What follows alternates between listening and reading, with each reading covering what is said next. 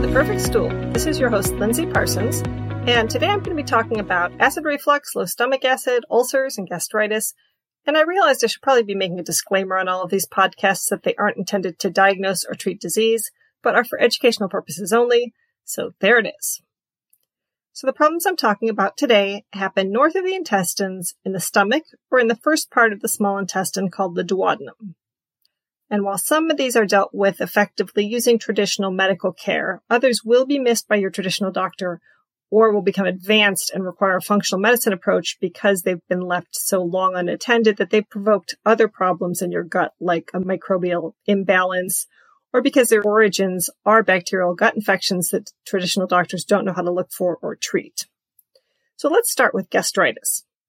This is a first line problem where your stomach is bothering you and it can be asymptomatic or can have symptoms such as indigestion, nausea or recurrent stomach upset, bloating, pain, vomiting, including vomiting of blood or material that looks like coffee grounds, a burning or gnawing feeling in the stomach between meals or at night, hiccups, a low appetite, or black tarry stools, which are indicative of blood in your stool. And all of this means that you have inflammation, irritation, and or erosion of the lining of the stomach. So you can have an acute or sudden case of gastritis, or it can come on gradually and last a while, which would be considered a chronic case. But either way, if you catch it early, gastritis can be dealt with pretty easily. But left untreated, it can lead to a severe loss of blood and may increase your risk of stomach cancer. So you don't want to ignore it. Now, a lot of people will just figure out they have gastritis from the pain and do something about it without seeing a doctor. But if you have a chronic case and taking antacids isn't doing the trick, you may end up seeing a doctor who may do an upper endoscopy, which is when they put the, the camera down your throat and look at your esophagus and stomach. And likely blood tests, such as checking your red blood cell count for anemia, or possibly check your B12 levels to see if you have pernicious anemia or a B12 deficiency, which can result from low stomach acid, and which can give you some of the same symptoms as gastritis, which I'll talk a bit more about later. And if you have evidence of blood in your stools, like the black tarry stools I mentioned, your doctor may do a fecal occult blood stool test. And if your doctor's on the ball, he or she will also check for H. pylori or Helicobacter pylori, which is a bacteria that can cause these symptoms. And again, I'll touch a lot more on that later. However, your doctor's test could miss H. pylori, so often people will end up needing better testing to verify that the problem was H. pylori all along. So many of the causes of gastritis are within your control. Like if you're using alcohol excessively, you can stop it or reduce your use. If you have an eating disorder, chronic vomiting can also cause gastritis, so you may need to get professional help with that. And of course, our old friend stress may also cause gastritis, so either eliminating your sources of stress or mitigating them may help. And if you're taking NSAIDs or nonsteroidal anti-inflammatory drugs, including acetyl salicylic acid, which is a drug in medicines like aspirin, ibuprofen, which is an Advil and Motrin, diclofenac, which is a topical pain cream found in a product called Voltaren, and or naproxen sodium found in Aleve. That's another way to end up with gastritis. So if you can stop or reduce your use of those drugs, that may help. You can take acetaminophen without these negative side effects to your stomach, although I am well aware that it doesn't take care of the exact same problems as some of those other medications. And then the last possible causes of a gastritis that will re- require professional help are H. pylori or other bacterial or viral infections, and bile reflux, which is a backflow of bile into the stomach from the bile tract which connects to the liver and gallbladder. So if you are diagnosed with gastritis, one treatment that you're likely to be offered by your doctors is to either take antacids or other drugs such as proton pump inhibitors, also known as PPIs or H2 blockers to reduce your stomach acid.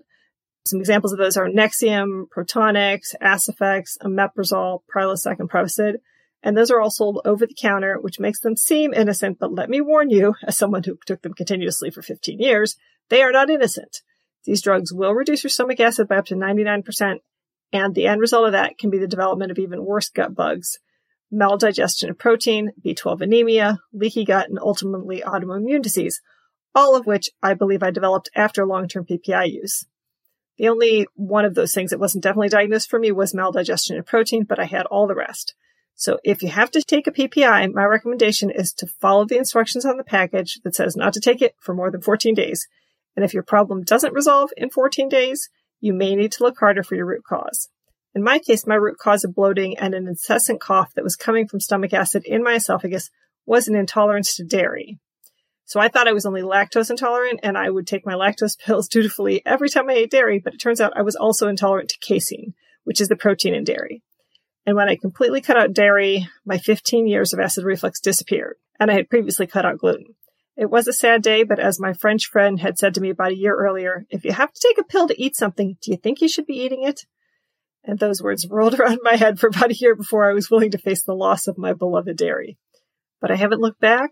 I've learned to replace that creamy, salty, umami flavor of dairy with avocado or just make different dishes that don't require dairy. And I do occasionally cheat and take my pills to digest gluten and dairy if I'm having Neapolitan pizza or burrata cheese, but that's about it. Back to treatments that your doctor may recommend for gastritis. This could include recommending you avoid hot and spicy foods, eliminating gluten or dairy, which are two of the most likely dietary culprits. Or if your issue is pernicious anemia, vitamin B12 shots, or like I take sublingual tablets. And finally, if your root cause is H. pylori and a traditional doctor finds it, you'll likely end up on a cocktail of several antibiotics plus PPIs, which may mess up your gut microbiome even more and cause you long-term problems. So I wouldn't recommend that approach. I'll talk a little bit more later about the best way to deal with H. pylori as I discuss ulcers. Some more functional medicine type treatments for gastritis will include taking DGL or deglycerinated licorice before meals, which helps with the mucus production in your stomach and intestines and helps coat and protect them. And the probiotic Lactobacillus rhamnosus GG, which is found in the probiotic Culturelle, which you can find at mainstream pharmacies. You can also find it through other manufacturers that has also been found to help with gastritis. But the good news is that most people with gastritis improve quickly once treatment has begun. So the moral of the story is don't ignore your body's early signals if something is amiss in your gut because it can get worse.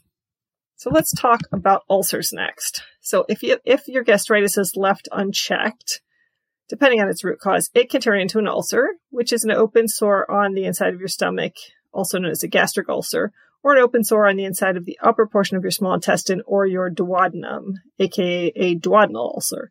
And together, both of these are referred to as peptic ulcers. And the main causes of these, like gastritis, are H. pylori and long-term use of NSAIDs, and or taking other medications along with NSAIDs such as steroids, anticoagulants, SSRIs, or selective serotonin reuptake inhibitors, which are prescribed for anxiety or depression, or the drugs Fosamax or Actonel.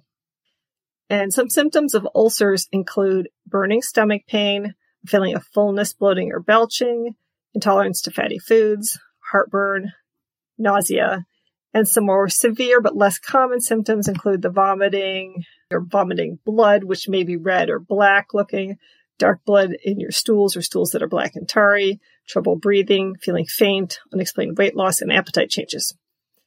And so you may not be old enough to remember this, but I do. They actually used to believe that spicy foods and stress caused ulcers, which we've since learned isn't exactly true. So doctors Barry J. Marshall and J. Robin Warren Australian researchers discovered in 1982 that H. pylori was in fact the root cause of what we now know to be more than 90% of duodenal ulcers and up to 80% of gastric ulcers, for which they were awarded a Nobel Prize for Physiology or Medicine in 2005 after being ridiculed and ignored by the mainstream medical establishment. But as I mentioned, one other primary cause of ulcers is the prolonged use of NSAIDs, like ibuprofen, and I recently had the misfortune of experiencing this during my ongoing bout of sciatica because I can't survive without some type of pain relief. I was taking two ibuprofen every four hours, which, by the way, is what my doctor prescribed as the maximum safe dose without any warning about ulcers, although, of course, I knew better.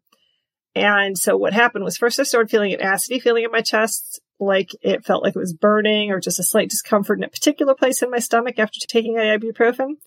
But I was so desperate for pain relief that honestly, I kept taking the ibuprofen for like seven to 10 days after this sensation started. But it kept getting worse. And eventually I knew I had to stop or I'd end up with a bleeding ulcer.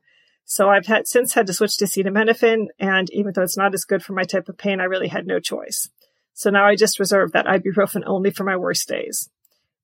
And the good news is that I was able to resolve my problem relatively quickly by taking a PPI and omeprazole for about 10 days, along with the probiotic Culturelle, which is also recommended for ulcer prevention, and my symptoms did resolve quickly.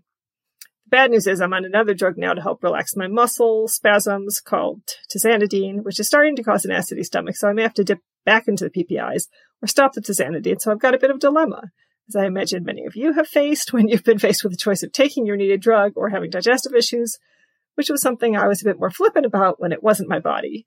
And now I can totally appreciate as I try to control my pain while trying to resolve the root cause of my sciatica. But getting back to our old friend H. pylori, which is the primary cause of ulcers, the dilemma with H. pylori is that it doesn't always cause ulcers, and many healthy people have it in their systems with no problem. In fact, in developing countries, H. pylori is found in over 80% of people, and about 20 to 50% have it in developed countries. But only 10 to 15% of people who have H. pylori will develop peptic ulcers. And then there's also some strains of H. pylori that can cause gastric cancer, but not all. So if you have it, it's important to find out not just if you have it, but which strain you have and if it's problematic one, which you can do so using the GI MAP test, which costs about $400 and is used by functional medicine practitioners. Unfortunately, it's not covered by insurance, but the information you get on it is worth its weight in gold. You can order it yourself online, and I usually recommend it for my clients with upper GI issues because it will tell you not only if you have H. pylori, but if you have what's called virulence factors or the really bad strains of H. pylori, and whether your amount of H. pylori is abnormal. And it also tests for other known gut pathogens as well as signs of gut dysfunction originating in your digestive organs. So the way that H. pylori causes peptic ulcers is by attaching itself to the protective mucus coating of the stomach and duodenum and weakening it. And then that allows acid to reach the sensitive lining beneath it, causing an ulcer to form. So if you leave that untreated, you can have stomach perforation and bleeding. But ironically, some studies show that H. pylori can actually be protective against gastroesophageal reflux, aka GERD or acid reflux, and esophageal carcinoma. And the former, or the prevention of GERD, is documented in fascinating detail in Martin Blaser's book, Missing Microbes, which made me want to go out and get H. pylori because of the GERD that plagued me for years. And Dr. Blaser, what he did, he had H. pylori, but wasn't having any symptoms. He was asymptomatic and he cleared it out with antibiotics. And then he found that he had GERD after that. So he reinoculated himself with H. pylori. And it turns out that there are certain strains of H. pylori, the KEGG A plus or A positive ones that can reduce the acidity of the stomach, thereby raising its pH, which can prevent GERD and Barrett's esophagus and adenocarcinoma, which is a kind of cancer of the esophagus. However, what I've seen with clients with H. pylori, usually they're having problems, and a, there's a sequence of events that leads to problems. So first, you'll see a decrease in stomach acid. This is caused by the release of an enzyme from H. pylori called urease, which breaks down in the stomach into carbon dioxide and ammonia, causing burping and bad breath that are commonly associated with H. pylori, and which neutralizes stomach acid or hydrochloric acid, also known as HCl. So HCl promotes the release of bile, which helps metabolize fat in the small intestine. So you can end up with fat maldigestion, which can lead to nutrient deficiencies. So if your stool is pale or floating, that may be because you don't have enough bile production, whose origins are starting with the low stomach acid or the H. pylori. So then as a result of low stomach acid, you can also get a rise in pathogenic bacteria or overgrowth of commensal or beneficial bacteria that are not killed off in your acidic stomach, such as Escherichia, including certain pathogenic strains of E. coli, Clostridia, including Clostridia difficile or C. difficile, which you often see people getting after hospital stays and which causes explosive and frequent diarrhea, Enterococcus, including Enterococcus faecalis and faecium, Streptococcus, and overgrowth of yeast such as Candida albicans, Candida glabrata, or other fungi, and a high ratio of the phylum Firmicutes to Bacteroidetes, or other more pathogenic strains of H. pylori. So long, long story short, low stomach acid is not good to have because it messes up everything. So eventually what may happen is you'll actually have an increase in stomach acid, which will cause similar symptoms of acid reflux, bloating, gas. But I do want to stop for a minute to make you understand that low stomach acid can cause the same symptoms as too much stomach acid. But traditional doctors will almost always assume that your symptoms are coming from too much stomach acid, diagnose you with GERD, and prescribe PPIs. So the normal pH of a stomach for healthy protein digestion is between 1.5 and 2.2. And the proper pH is a trigger for the contraction of the lower esophageal sphincter, which is just above the stomach, and which protects your esophagus, that delicate soft tissue from the harsh acids which are, which are in your stomach. And if your stomach acid is too low, that sphincter remains open, letting acid up into your esophagus, which will cause the GERD symptoms like that burning or an incessant cough, which prompts people to take antacids or PPIs. So these medications then exacerbate the problem by preventing the proper digestion of foods, especially proteins, which you need HCl to digest. and stressing the enzymatic system of your pancreas and other digestive organs because they're prompted to secrete enzymes in response to your stomach acid levels. So this then can lead to calcium deficiencies, iron deficiencies, B12 deficiency, vitamin A deficiency, which then leads to increased inflammation and gut damage and protein deficiency, all of which lead to other problems in the body. So when you have a low stomach acid situation brought on by H. pylori or other reasons, like aging, you'll often see low pancreatic elastase 1 on the GI map test, which is a digestive enzyme secreted by the pancreas. You can also see this decrease in pancreatic elastase 1 for other reasons, such as gallstone and a vegetarian or vegan diet. But now back to the question of whether stress is a potential cause of ulcers, because the reality is that probably is, but indirectly. So while H. pylori may be the ultimate culprit, given that so many people have H. pylori and no ulcers, the question is why do some people get them? So here is the route that I think this follows. First, when you're in chronic stress, you have a decrease in something called secretory immunoglobulin A or SIGA, which is the first line of antibody defense in your mucous membranes that would deal with pathogens. And so that will decrease in response to chronic stress. As a result, when your gut defense systems are down, you can have that overgrowth of H. pylori, which can then lead to an ulcer or decreased stomach acid or other overgrowth, as I mentioned before. So, as I mentioned, there's a better way to deal with H. pylori than by taking tons of antibiotics and completely messing with the balance in your gut microbiome. And that's to take mastica gum, which is quite effective in treating H. pylori, along with probiotics of various types, DGL, and slippery elm, which will help coat your stomach. And if you can tolerate it and it appears that you have low stomach acid, you can supplement with betaine HCl using the betaine HCl challenge approach, which I'll describe in a minute. But before I get there, I wanted to just finish up on the topic of GERD or gastroesophageal reflux, which again is when the lower esophageal sphincter lets acid up into the esophagus from the stomach. So we already touched on some possible causes, including low stomach acid and H. pylori, but other possible causes are a hiatal hernia, pregnancy, scleroderma, which is an autoimmune disease, obesity, smoking, alcohol usage, and certain prescription drugs. So it may be that you have excess stomach acid and not low stomach acid, in which case a short term, meaning no more than 14 day course of PPIs may be called for, but you should really only use them when necessary and symptomatic and then try to figure out what the root cause of your excess stomach acid is and address it. But normally we actually have less and less stomach acid as we age.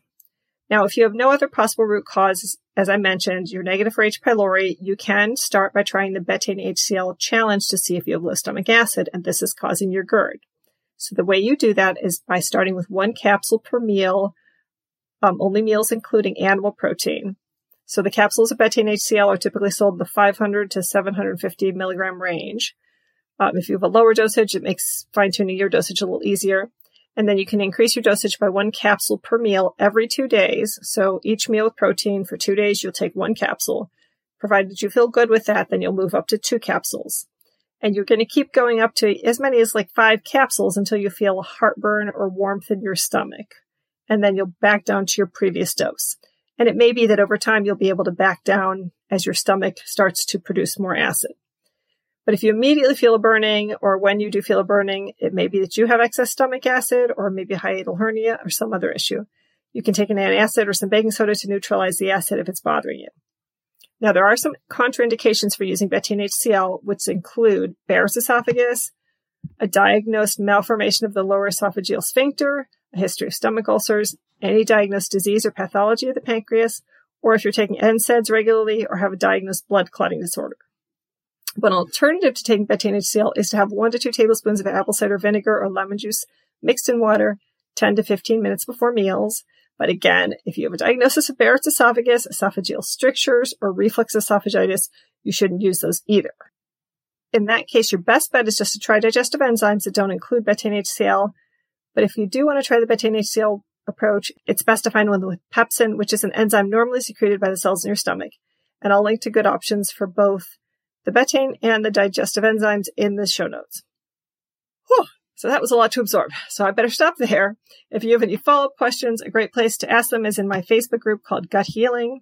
And if you're struggling with these issues or other gut health issues and need some help, that's what I do for my clients. So I offer a free one hour breakthrough session to talk about your issues and to see if gut health coaching might help you resolve them. You can set that up by going to the link in the show notes. And if you'd like to support the show, you can make a regular donation on Patreon or buy vetted high quality supplements from my Fullscript or Wellevate dispensaries or give me a five star review on Apple Podcasts. So that's it. Thanks for listening. And here's wishing you all the perfect stool.